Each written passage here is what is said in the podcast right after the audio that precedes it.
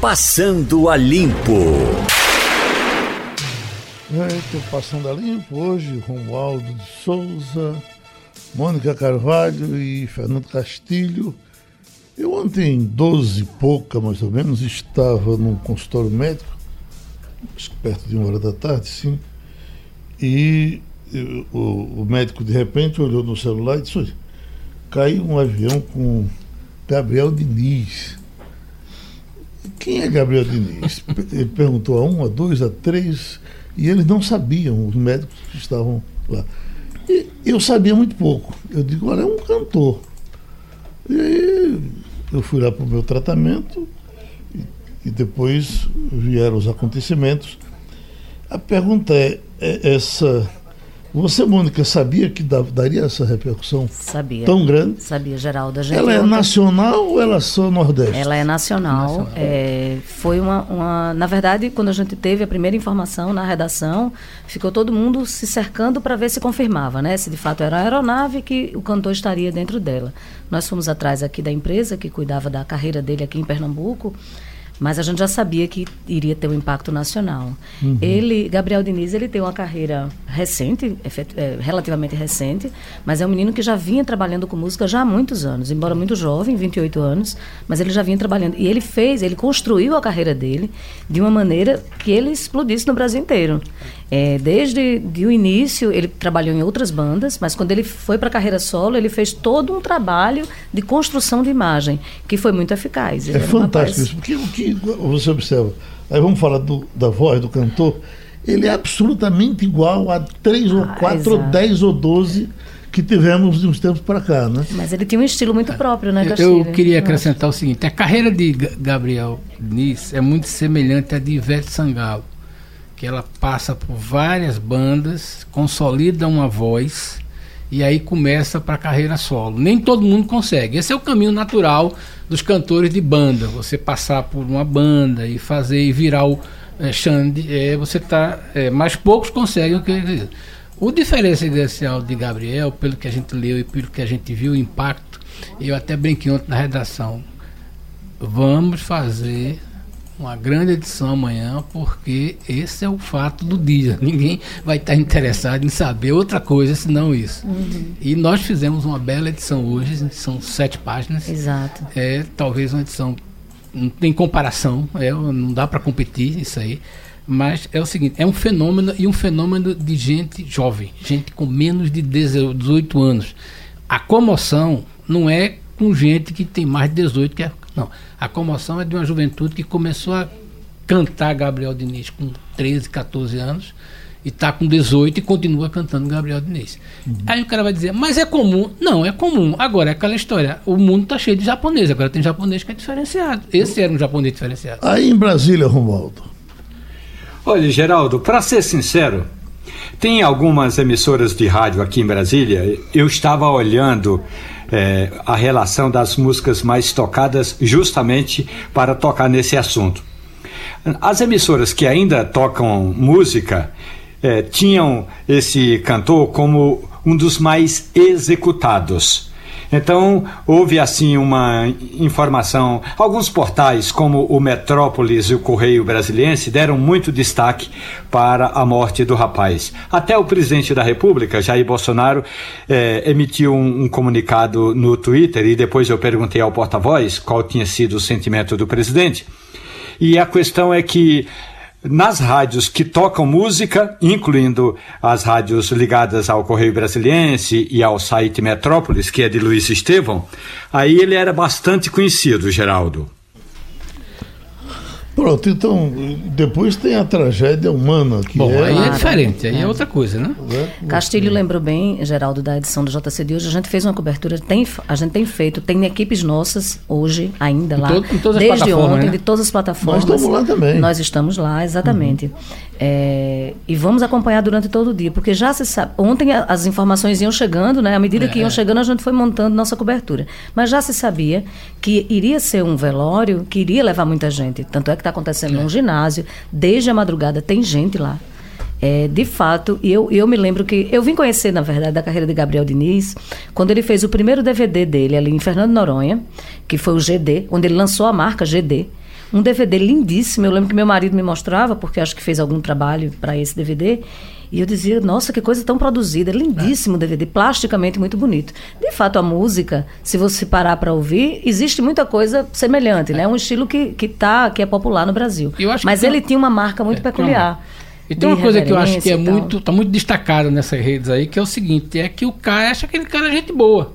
Entendeu? Então, por exemplo, era um gente boa, o cara que falava com todo mundo, que abria a banda dele para as bandas novas tocarem. Para compositores, né? E para compositores. Novos. Então, por exemplo, era muito comum essas bandas que abrem show. Eu também sou gente boa e quando eu morrer ninguém vai dizer nada. Você mas nós vamos para o professor Antônio Lavareda, vamos entrar com coisas da economia. E é Castilho que faz questão de começar com o senhor, professor.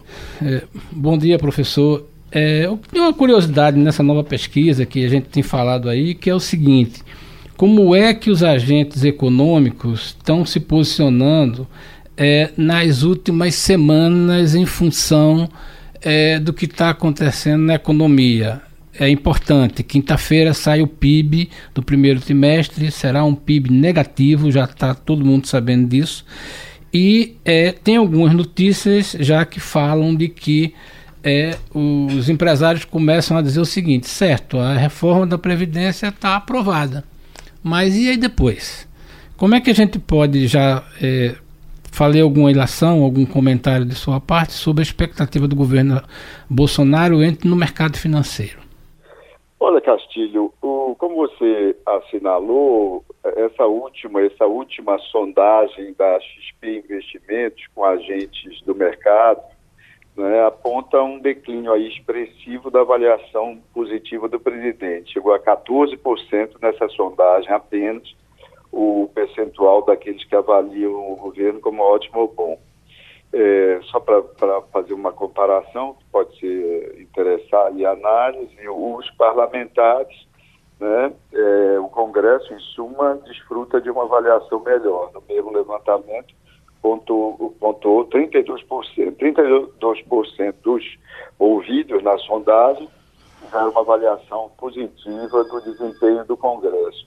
Tudo isso tem, em grande medida, a ver com a postura, com as atitudes do presidente, que às vezes têm sido contraditórias, ao mesmo tempo que ele naturalmente enfatiza a necessidade da aprovação da PEC, da proposta de emenda constitucional da reforma da Previdência, e note-se que ele teve a iniciativa, né, de levar pessoalmente o projeto ao Congresso, etc. Em outros momentos ele confronta setores que têm peso nessa aprovação, nesse processo de aprovação, como os partidos do Centrão, que num Congresso, numa Câmara hiperfragmentada, né, tem um peso que a gente pode classificar como decisivo nessa direção.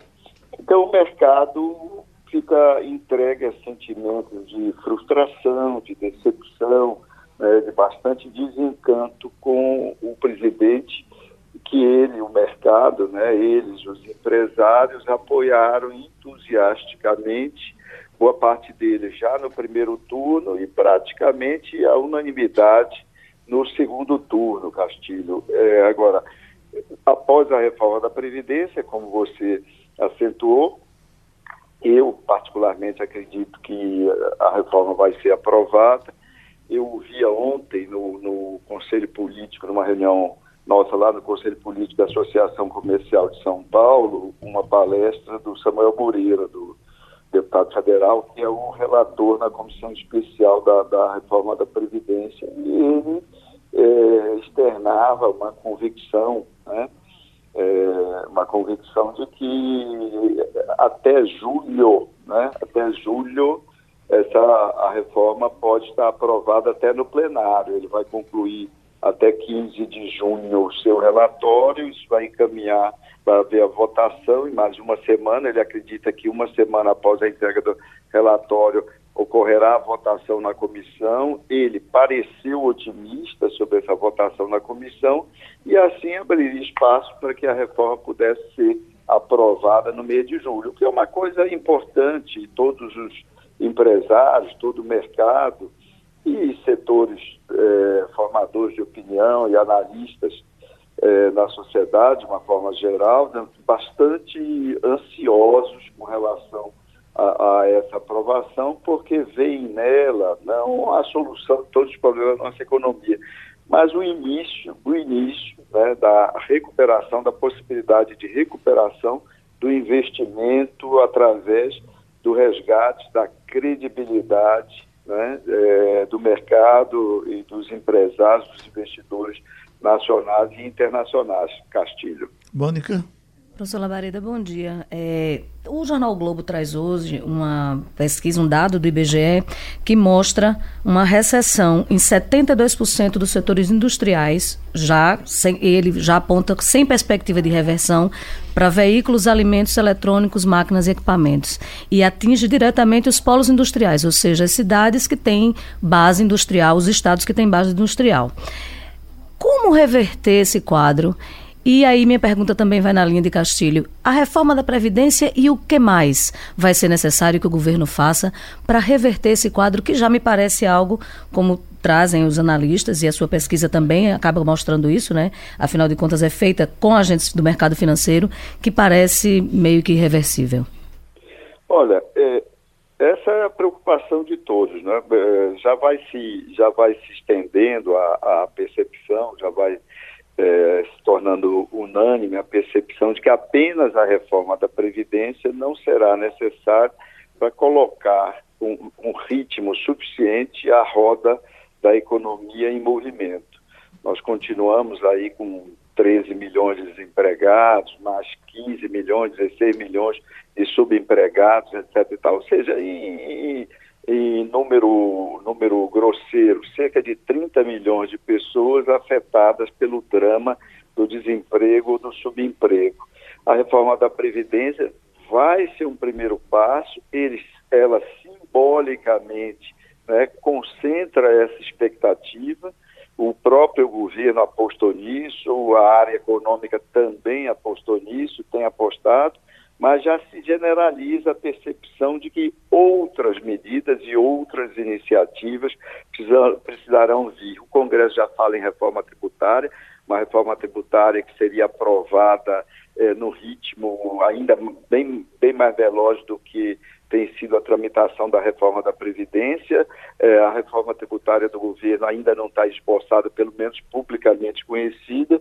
Há uma reforma tributária originária do próprio Congresso, que essa sim já passou em algumas comissões, já passou algumas casas nesse processo de aprovação congressual. Então, a expectativa generalizada é de que o governo, além dessa reforma da Previdência, põe em curso, põe em marcha outras iniciativas que possam vir a animar a economia. Obviamente, algumas delas estão descartadas.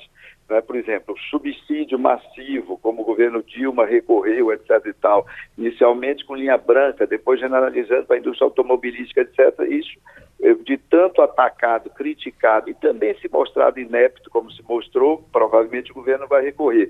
Mas vai ser necessário puxar alguns coelhos da cartola das políticas públicas e das iniciativas governamentais para que essa economia possa voltar a mostrar algum sinal de ativação.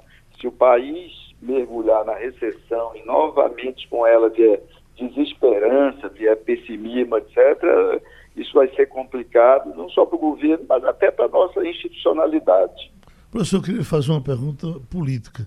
Nós estamos entrando agora na fase do ping-pong de passeatas. Tivemos essa passeata agora de domingo, do bolsonarismo, vamos ter uma do petismo na próxima quinta-feira, já tem outra do petismo programada lá para frente. E se essas coisas forem acontecendo assim, essa polarização, partindo do princípio que o PT sabe destruir, e se o bolsonarismo não souber construir, nós vamos para o inferno? Olha, Geraldo, eu acredito que não, mas também, quer dizer, acredito que não iremos para o inferno.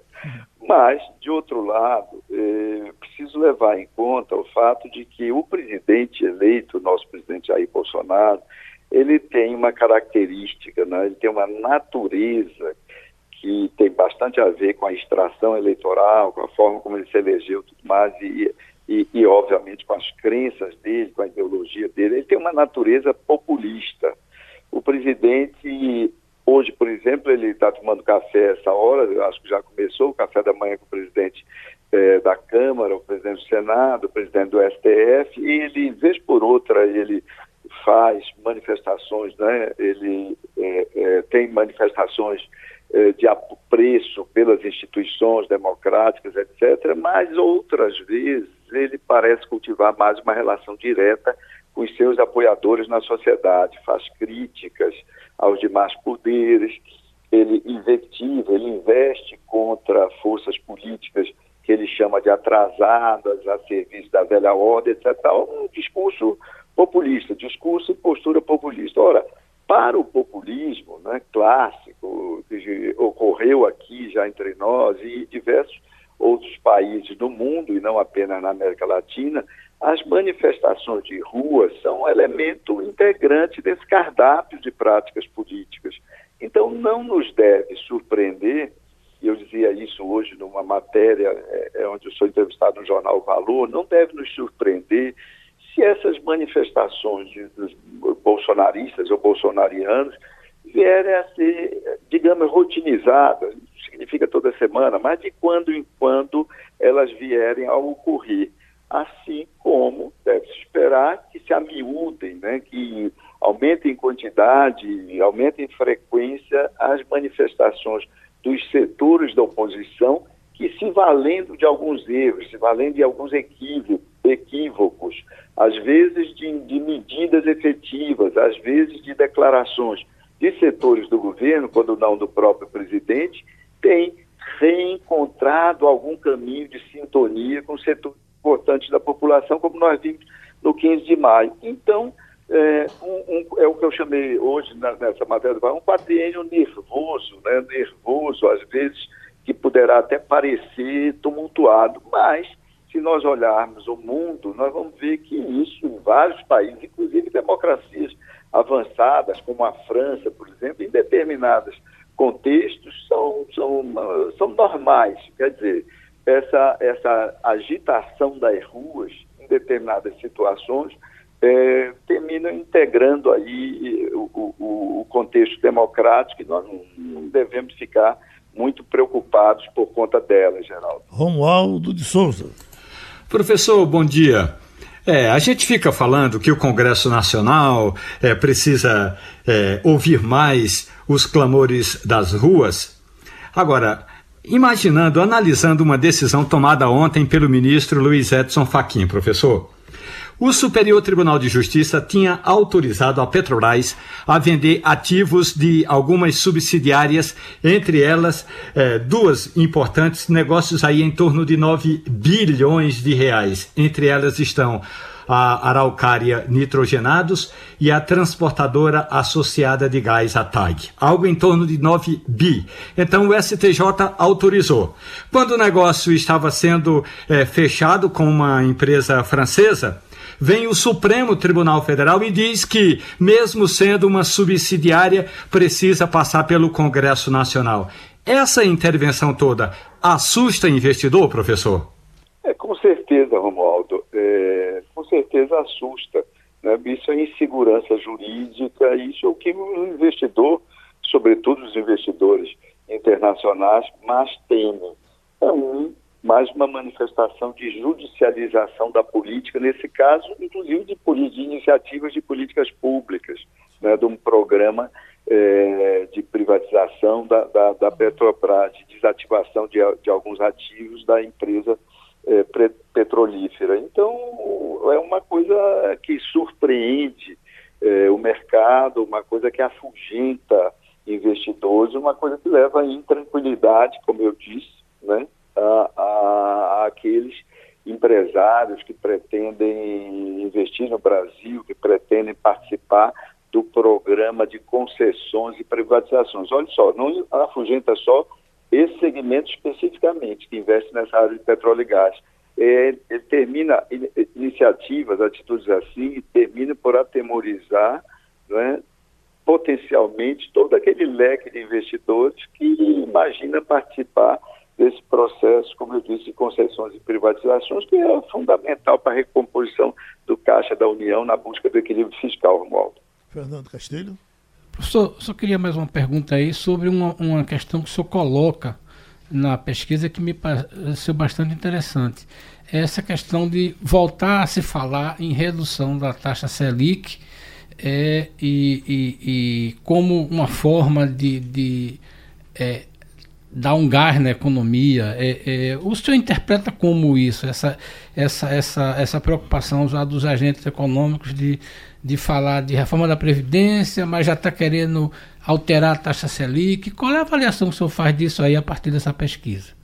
Olha, em primeiro lugar, um esclarecimento. Isso deve ser chamado propriamente de uma sondagem. Sondagem, claro. Tecnicamente. É uma amostra pequena, obviamente de um único segmento, né? Agentes econômicos, mas é uma amostra pequena, isso deve ser chamado de sondagem.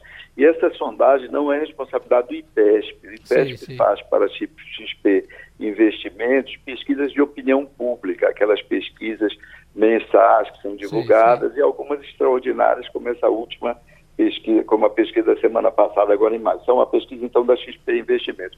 Eu atribuo essa questão da Selic que você mencionou, ou seja, é como um daqueles aspectos, uma daquelas possibilidades ou hipóteses que o mercado fica olhando, fica contemplando, do governo indiretamente, né, através do Banco Central, via ter algumas iniciativas de animação da economia, né? Ou seja, a redução de taxa de juros sempre é teoricamente um mecanismo de ativação da atividade econômica, de estímulo à atividade econômica, de estímulo ao investimento, assim como o aumento da taxa de juros é um mecanismo clássico de combate à inflação. É assim que eu imagino, é assim que eu percebo aí essa consideração da taxa Selic no contexto desse levantamento. Ao professor Antônio Lavareda, o nosso agradecimento por outra contribuição ao Passando a Limpo. Castilho, eu acho que o dinheiro vai se acabar. Eu vai. Um assunto que eu achei interessante.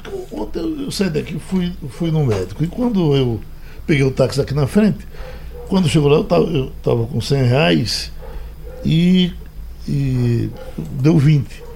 Aí o cara não tinha troco, não tinha dinheiro nenhum. Eu falei, poxa vida. E agora? Disse, não, depois você deixa o dinheiro lá. Ô Val, me ajuda que eu vou esquecer dele. A moça ali da bodega, aquela ali da frente, para ela dar para o taxista que ele vai procurar com ela, viu? Aí eu peguei outro táxi, eu tinha feito uma anestesia, peguei outro táxi para voltar e na chegada de casa o taxista me reconheceu, eu disse, não vou receber não. Então, amigo, não faça isso não. Receba, pelo menos, para você me dar um dinheiro trocado, que eu quero pagar o outro, que eu já não paguei porque não tinha troco. Aí, enfim, tu não tem dinheiro nenhum. E os táxis agora estão cobrando com o cartãozinho também. Veja bem, esse é um fenômeno muito urbano. Não vamos achar que é uma coisa de que todo mundo está deixando de usar. Nós temos aí duas coisas que a gente pode comentar. Primeiro, é a facilidade em que as pessoas hoje estão usando os cartões de débito, certo? Então, os bancos estão dando isso, a Caixa Econômica dá um cartão. Quando você faz uma conta na poupança, ela lhe dá um cartão de débito. Então, você pode ficar usando aquilo ali. Como a gente tem 67 milhões de correntistas, você significa que quase um terço da população tem um cartão de coisa. Tem mais o Bolsa Família, tem mais que os bancos vivem doido para botar um cartão de crédito, né, nesse chip do Bolsa Família. E você tem... Agora, o que é que está acontecendo? A gente fez até uma matéria há 15 dias sobre o seguinte. É chamado dinheiro eletrônico, né? O banco digital, que é o banco que está crescendo. 2 milhões e meio... Aliás, 4 milhões de pessoas já têm hoje conta bancária digital. O cara não sabe onde é a agência. Quando ele precisa de dinheiro, ele vai num caixa eletrônico. Então, isso é uma coisa. Agora, é sempre bom lembrar. Esse é um fenômeno essencialmente urbano. No interior ainda se usa muito dinheiro agora em negócios menores. Então, por exemplo, Caruaru hoje é uma feira que trabalha muito com dinheiro eletrônico. Agora, o que você está dizendo aí é o seguinte, é mais fácil. E tem uma coisa que eu acho que vai pressionar mais ainda. Com essa guerra das maquininhas, né, os caras estão deixando de cobrar 5%, que eu acho um absurdo. Tem algumas coisas que são um absurdo no Brasil. Por exemplo, nada justifica que um aplicativo de carro cobre 25% do motorista. Uhum. É um absurdo, é um absurdo. O sujeito ganha uma corrida de R$10, ele vai receber R$7,50, certo? Isso é um absurdo, né? Então é por isso que os taxistas fazem essa crítica. Mas veja bem, os bancos estão deixando de cobrar a maquininha do cara que faz a operação e estão cada vez mais colocando o dinheiro mais rápido na conta do usuário. Uhum. Por quê? Porque o dinheiro está circulando. Vão ganhar em outras coisas. Além do Prado, tem uma casa desocupada e uma família invadiu a parte da frente e começou a lavar carro. E está lavando carro de um, de dois, de três, de quatro. E quando a semana passada eu passei na frente, eu fico só olhando, passo da frente, aí já estava uma placa na frente. Recebemos pelo cartão. Pelo cartão. Isso aí. Tudo. Você pode comprar. R$10 você paga pelo cartão. Paga. Por exemplo, o cara está com a maquininha lá com a bolsa. A gente comenta muito isso aqui. No metrô, se você quiser comprar alguma coisa pagando pelo cartão, tem ambulante que já está andando com a maquininha. O camelódromo praticamente inteiro, eu tô falando. Os ambulantes na rua, você tem... É um comércio, e como o Castilho disse, essa guerra das maquininhas veio para democratizar mesmo. Então, todo mundo, do Dudu, Dindim, como se chama lá em Petrolina, a roupa, ao que você quiser, você compra no comércio ambulante com débito e crédito. E tudo. Tem uma coisa o seguinte, isso está muito associado ao cliente jovem, tá entendendo? Então, quando você olha assim, é o seguinte, o jovem hoje, ele praticamente... Primeiro, o pai está controlando mais, né? É uma forma do pai controlar o dinheiro, né? Uhum. Você dá R$300 ou sei lá, R$50, você bota na conta do filho, transfere para a conta dele e ele vai gerenciando. Essa é uma forma. Mas o jovem mesmo, ele com essa questão dos aplicativos, você está usando muito dinheiro físico, e, inclusive até pelo medo de assalto. Bom, Romualdo, eu vou falar de um lado bom desse governo. Eu ontem vi o Roda Viva com o médico, o deputado Henrique Mandetta, né? Mandetta. Então, mas olha, é impressionante como ele é paciente, responde bem, fala bem, tem o mundo todo na cabeça. As pessoas, médicos fazendo perguntas, jornalistas importantes fazendo perguntas. Ele foi até quase meia-noite tratando de mil coisas da saúde que estão acontecendo aí no paralelo.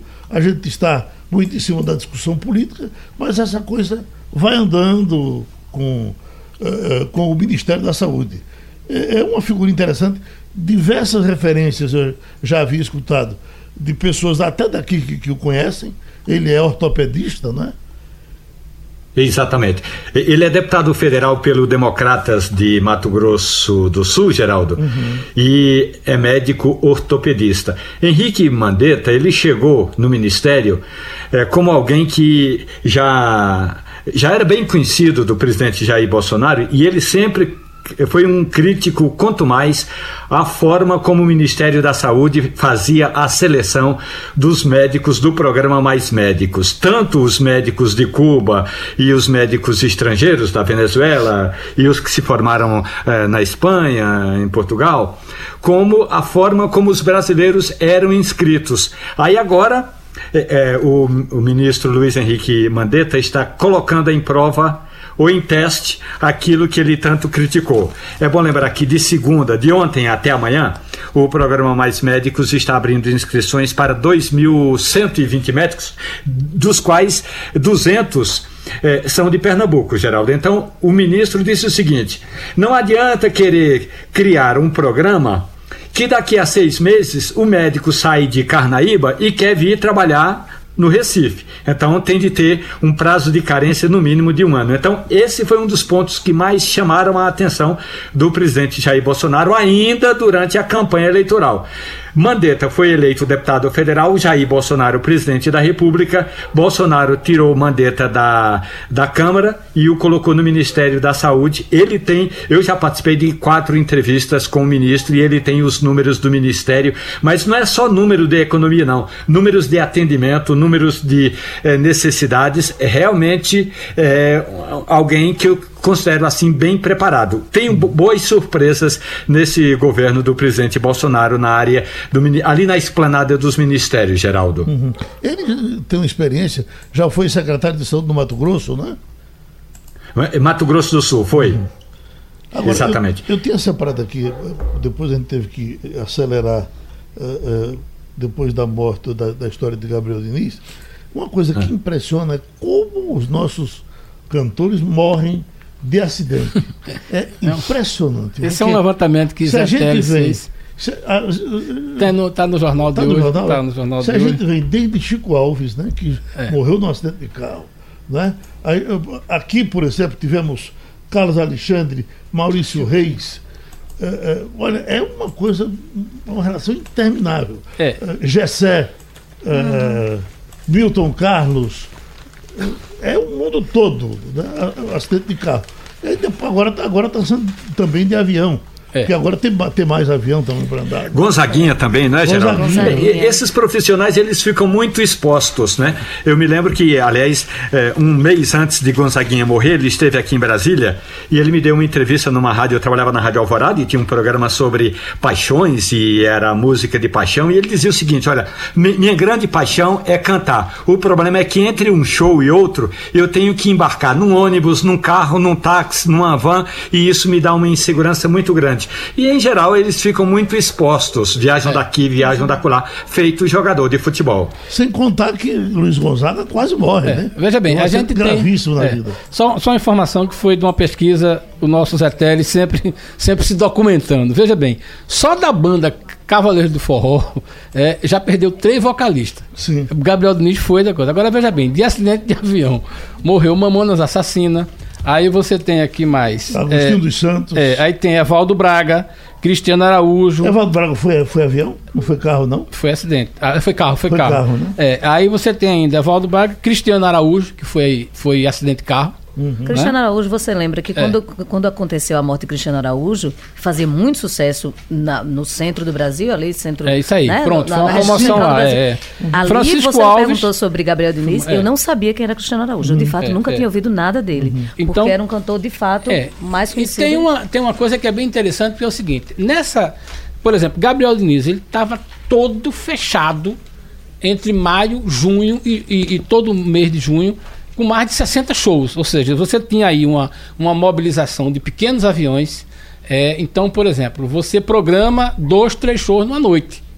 Então, às vezes, você vai para uma cidade, você abre a comemoração, na outra cidade próxima você faz o meio, depois você faz o final. É uma coisa muito pesada, entendeu? E outra coisa, não dá para fazer gente com mais de 30 anos não aguenta essa parada não, com 40 anos o cara já tá pela boca, já tá exigindo esse tipo de coisa, então como se diz, Gilberto Gil faz um show a cada 15 dias.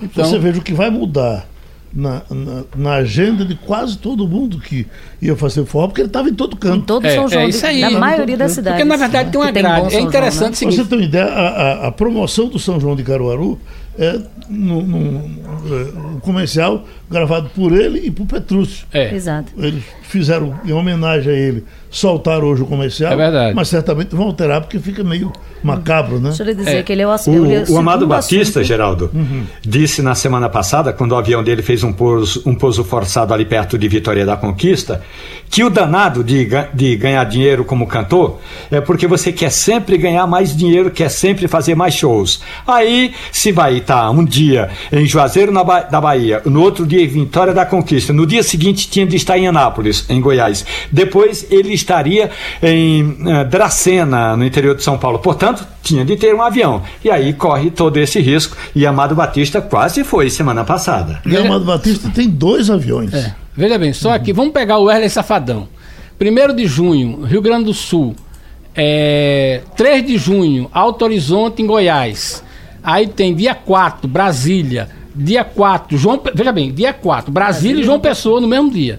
Aí Hortolândia e São Paulo no dia 10, no dia 11. E aí você vê aqui, aí tem aqui, dia 17, Dormentes, Pernambuco. Vai ter o Wesley Safadão, Dormentes. Sabia? É, dia 18, aí você tem Curitiba. E aí vai por aí. Aí, por exemplo, da minha forma, você está um dia em São Paulo, está no Mato Grosso, aí está em Alagoas. Aí está em Fortaleza, no Paraná. De Pernambuco, você vai para o Paraná. Então, isso é a agenda de Wesley Safadão. É comum a todo mundo fazer isso. E, às vezes, até eles se combinam para fazer. Esse é um formato de como você estava dizendo aí. O cara tá naquela roda de ganhar dinheiro. É o momento dele. Não pode morrer de mordida de cobra, né? Não, não. Tem que morrer de acidente mesmo. Olha, ele é o segundo assunto mais comentado do Twitter no Brasil.